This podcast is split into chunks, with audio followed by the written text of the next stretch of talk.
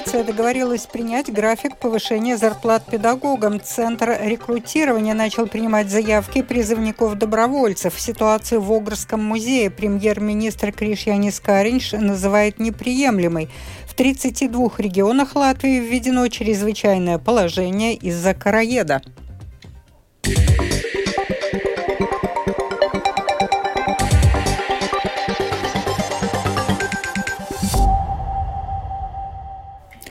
Правительство на внеочередном заседании двадцать первого апреля утвердит постановление Кабинета министров о порядке повышения зарплаты учителям. Сегодня коалиция заслушала министра образования и науки Анду Чакши, а во вторник, восемнадцатого апреля, правительство рассмотрит отчет Министерства образования и науки о повышении зарплаты учителей.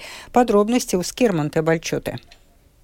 На коалиционном совете правящие политики договорились наконец-таки принять график повышения зарплат педагогам. Об этом после заседания проинформировал премьер-министр Кришьянис Кариньш. Мы сегодня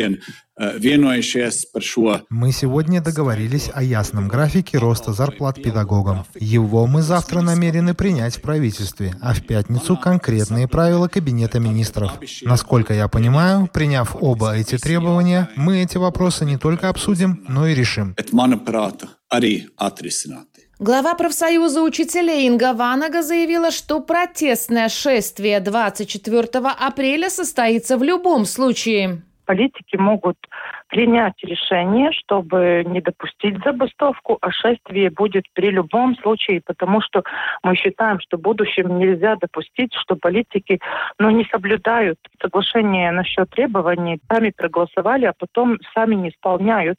И наша цель, чтобы они ну, выполняли то, о чем договорились, и чтобы это был урок и для других секторов, чтобы они тоже ничего подобного не допустили. Если пожали друг другу руку и договорились, тогда это все надо выполнить. На сегодняшний день у педагогов все равно еще много неясностей. Например, о необходимом финансировании на повышение зарплат.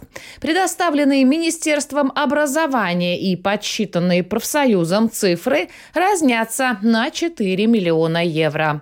Скирманте Бальчуте, служба новостей Латвийского радио.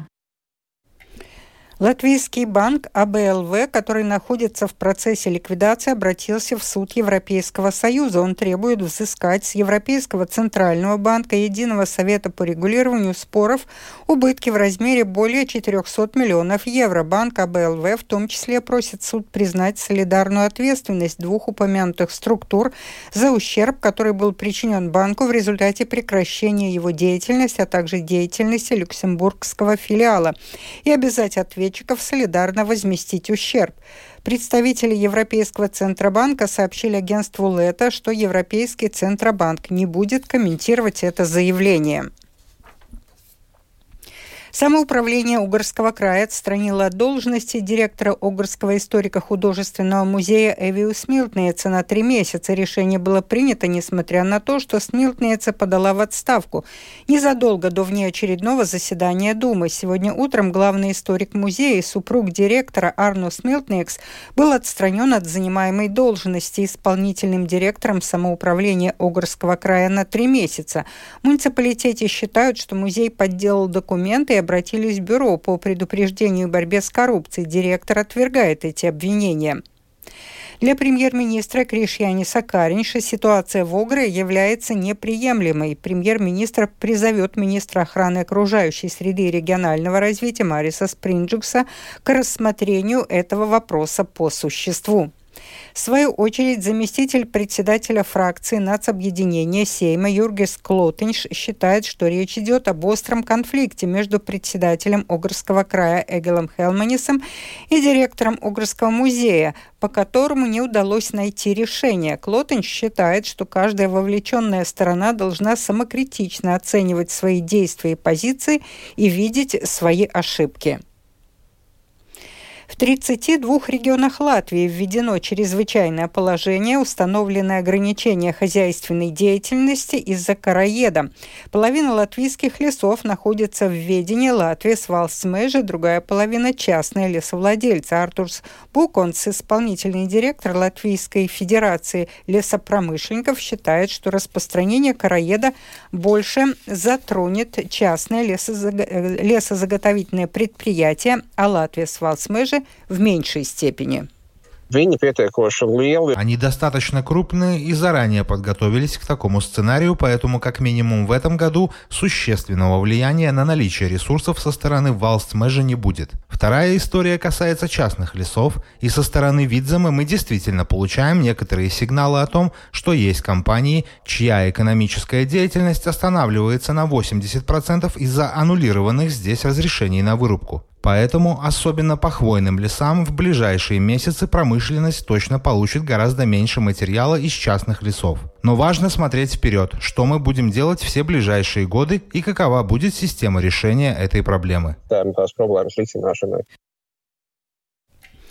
Андрис Кулбергс, депутат Сейма, президент Латвийской автомобильной ассоциации, продвигает идею увеличить интервалы прохождения техосмотра для машин в возрасте до семи лет. В частности, по его мнению, новые машины могут проходить техосмотр раз в три года. В качестве главного аргумента Кулбергс привел европейские стандарты.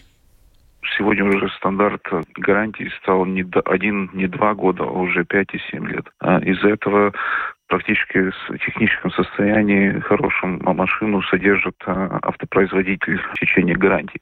Европейский стандарт определяет, что надо быть четыре года как максимум. Латвия как страна имеет самые как бы жесткие меры каждые два и потом каждый год. Моя инициатива такая, чтобы это было сравнимо с Эстонией, с Литвой. Раз в три года, и потом каждые два года, повторные два года, еще два года, и тогда после семи лет каждый год. Нету такой статистики, чтобы машины до семи лет являлись проблемой с точки зрения безопасности или погибших на дороге.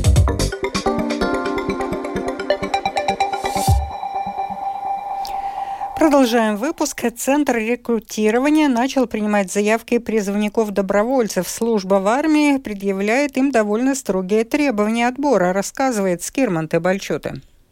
Ожидается, что во время первого призыва на обязательную службу недостатков в добровольцах не будет. Принято решение о том, что добровольцам будут платить в два раза больше, чем тем, кого потом уже в последующие призывы будут рекрутировать в принудительном порядке.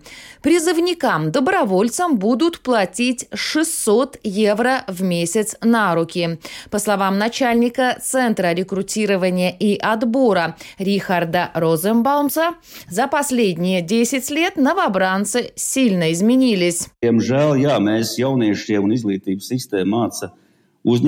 К сожалению, общество и система образования учат молодежь брать на себя инициативу. Да, мол, иди и начинай. Но мы не учим их заканчивать начатое. И обязательная служба, да и любая другая служба в вооруженных силах совершенно определенно учит ответственности довести до конца то, что ты на себя взял.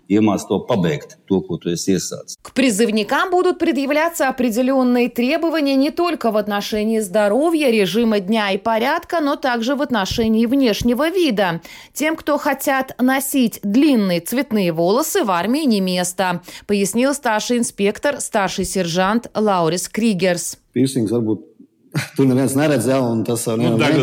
Что касается пирсинга, то он, наверное, не виден. Но регламентом установлен определенный внешний вид военного. Его мы и придерживаемся. Стрижка должна быть аккуратной и приведенной в порядок. Окраска, если такова есть, должна быть натуральной, чтобы она не бросалась в глаза. Это важно. Внешний вид важен не только внутри базы, но и когда человека отпускаем по ту сторону забора, чтобы он не портил внешний образ вооруженных сил. Он должен выглядеть так, как того требует регламент. Что касается религиозной принадлежности или сексуальной ориентации, то она никого не волнует, при условии, что человек это специально не демонстрирует. Скирманте Бальчоте, служба новостей Латвийского радио. Мосгорсуд приговорил российского оппозиционного политика Владимира Кара-Мурзу, которого обвинили в государственной измене, в распространении фейков российской армии в сотрудничестве с нежелательной организацией, к двадцати пяти годам колонии строгого режима. На Западе резко осудили приговор российскому оппозиционному политику и публицисту, продолжит Рустам Шикуров. По совокупности преступлений на основании частей третьей и четвёртой статьи шестьдесят девятой Уголовного кодекса Российской Федерации назначить Кара-Мурзе окончательное наказание путем частичного сложения, определив его в виде лишения свободы сроком на двадцать пять лет. Судил политика судья Сергей Подопригоров, который включен в список Магнитского в США. Владимир Кара-Мурза активно лоббировал принятие списка Магнитского. Участие в его составлении входит в состав обвинения в отношении оппозиционера. Процесс в отношении Кара-Мурзы начался в Мосгорсуде в марте и проходил в закрытом режиме, поскольку материалы уголовного дела засекречены. Однако, как сообщил адвокат политика Вадим Прохоров, секретные документы по сути не рассматривались. Адвокат отметил, что рассматривать секретные документы и не было смысла, потому как Кара-Мурза никаких секретов не выдавал. Его обвинили в госизмене за публичные выступления в США и Европе. Во время выступлений он говорил о государственном терроре по политическим мотивам, о фальсификациях на выборах, нарушениях прав человека в России, называл ее страной-агрессором в войне с Украиной. По мнению следствия, этим Кара-Мурза создал угрозы для внешней безопасности и территориальной целостности России. Это первый и пока единственный случай, когда за публичные выступления с перечислением общедоступных фактов россиянина обвинили в госизмене. Комментируя приговор, адвокат оппозиционера Мария Эйсмонт передала его слова собравшимся у здания Мосгорсуда журналистам и сторонникам оппозиционного политика. Когда он его услышал двадцать пять лет, он сказал: «Я... как-то моя самооценка даже поднялась. Я понял, что я все делал правильно. Это высший балл, который я получил за то, что я делал, во что я верил, как гражданин, как патриот». Тем временем посол США в России Лин Трейси заявила, что уголовное преследование критиков режима – символ слабости, а не силы, и подчеркнула, что Соединенные Штаты продолжат призывать российские власти освободить Кара-Мурзу. В свою очередь британский МИД вызвал российского посла, чтобы четко заявить ему об осуждении политически мотивированного приговора Кара-Мурзе, обладающему, помимо российского гражданства, британским подданством. Министр иностранных дел Великобритании Джеймс Клеверли раскритиковал действия российских властей, не приверженных защите фундаментальных прав человека, в том числе свободы слова. Рустам Шикуров, служба новостей Латвийского радио. Коалиция поддержала инициативу министра сообщения Яниса Виттенбергса по бесплатному проезду участников праздника песни и танца на поезде, сообщила советник министра Алена Зандере. Для того, чтобы иметь возможность проезда в поездах бесплатно, пассажиру необходимо будет предъявить удостоверение личности участника праздника. Бесплатный проезд может использоваться со второго по десятое июля в Риге и в Рижском регионе в зонах А и Б. Тем временем Комитет по вопросам сообщений и транспорта Рижской думы сегодня поддержал идею ввести в столице во время праздника песни и танца с первого по десятое июля специальные проездные билеты на общественный транспорт стоимостью десять евро. Поясняется, что эти билеты сможет приобрести любой пассажир рижского общественного транспорта, а для участников праздника их оплатит Национальный культурный центр. Решение еще должно быть одобрено на заседании Рижской думы. На этой неделе больше всего ограничений, которые связаны с ремонтом дорог, будет на Даугавпилсском шоссе, в том числе в Лелварде. На трех участках движение регулируется с помощью светофоров. Максимальная скорость снижена до пятидесяти километров в час, и для прохождения участка требуется двадцать пять минут. В свою очередь, на участке протяженностью четырнадцать километров от Кокнеса до Стукманы скорость снижена до пятидесяти-семидесяти километров в час из-за установки радара, который будет фиксировать среднюю скорость. В целом ремонты идут на пяти участках главных дорог, а также на пяти мостах и путепроводах.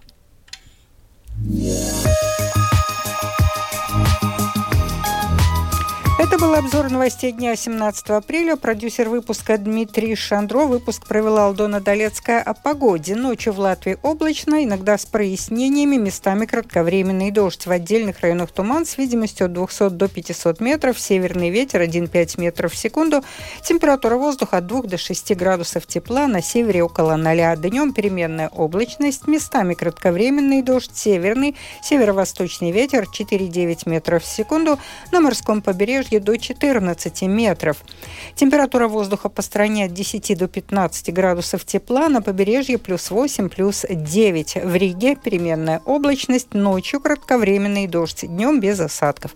Северный, северо-восточный ветер три целых восемь метров в секунду. Этой ночью в столице пять-шесть, днем двенадцать-тринадцать градусов тепла. Медицинский тип погоды второй благоприятный. Читайте наши новости также в Фейсбуке, на странице Латвийского радио четыре и на портале рус точка эл эс эм точка эл вэ.